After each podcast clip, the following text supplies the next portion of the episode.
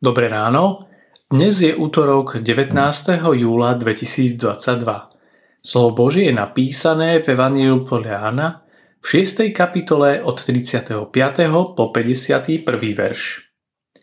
Riekol im Ježiš, ja som chlieb života, kto prichádza ku mne, nikdy nebude lačnieť a kto verí vo mňa, nikdy nebude žízniť.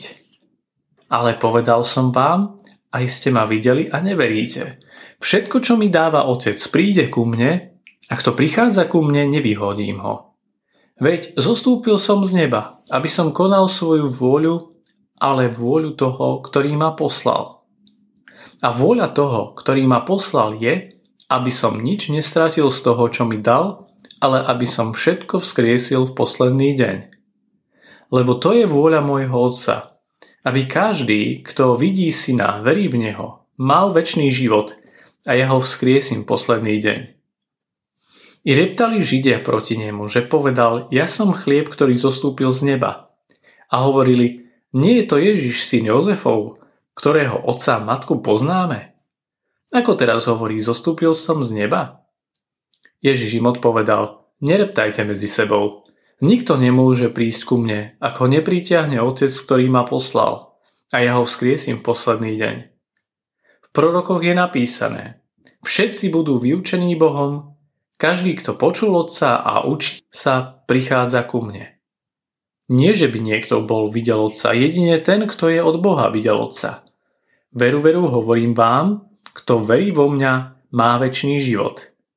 Ja som chlieb života. Vaši otcovia jedli mannu na púšti a umreli. To je ten chlieb, ktorý zostupuje z neba aby ten, čo bude jesť z neho, neumrel.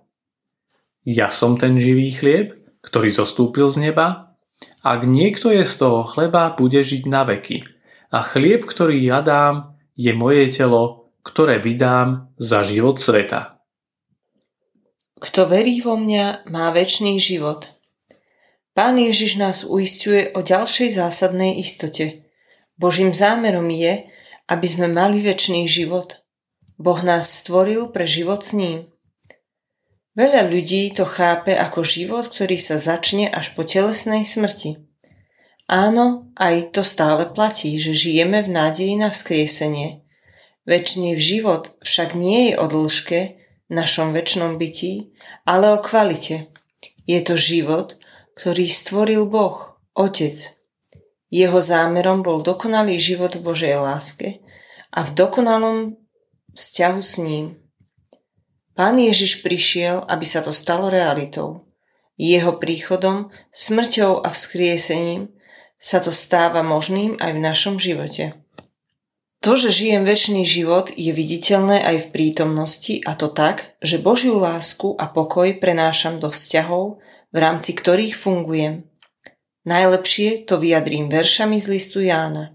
Podľa toho sme poznali lásku, že položil za nás on dušu, aj my máme duše klásť za bratov. Kto nemiluje, nepoznal Boha, pretože Boh je láska.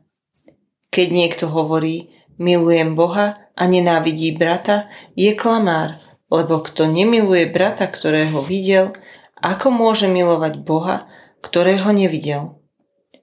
To je ten viditeľný väčší život, ktorý prináša nádej do našich rodín, zamestnaní, cirkví, štátu. Dnešné zamyslenie pripravil Ján Becan. Pamätajme vo svojich modlitbách na cirkevný zbor Necpali. Prajeme vám krásny deň.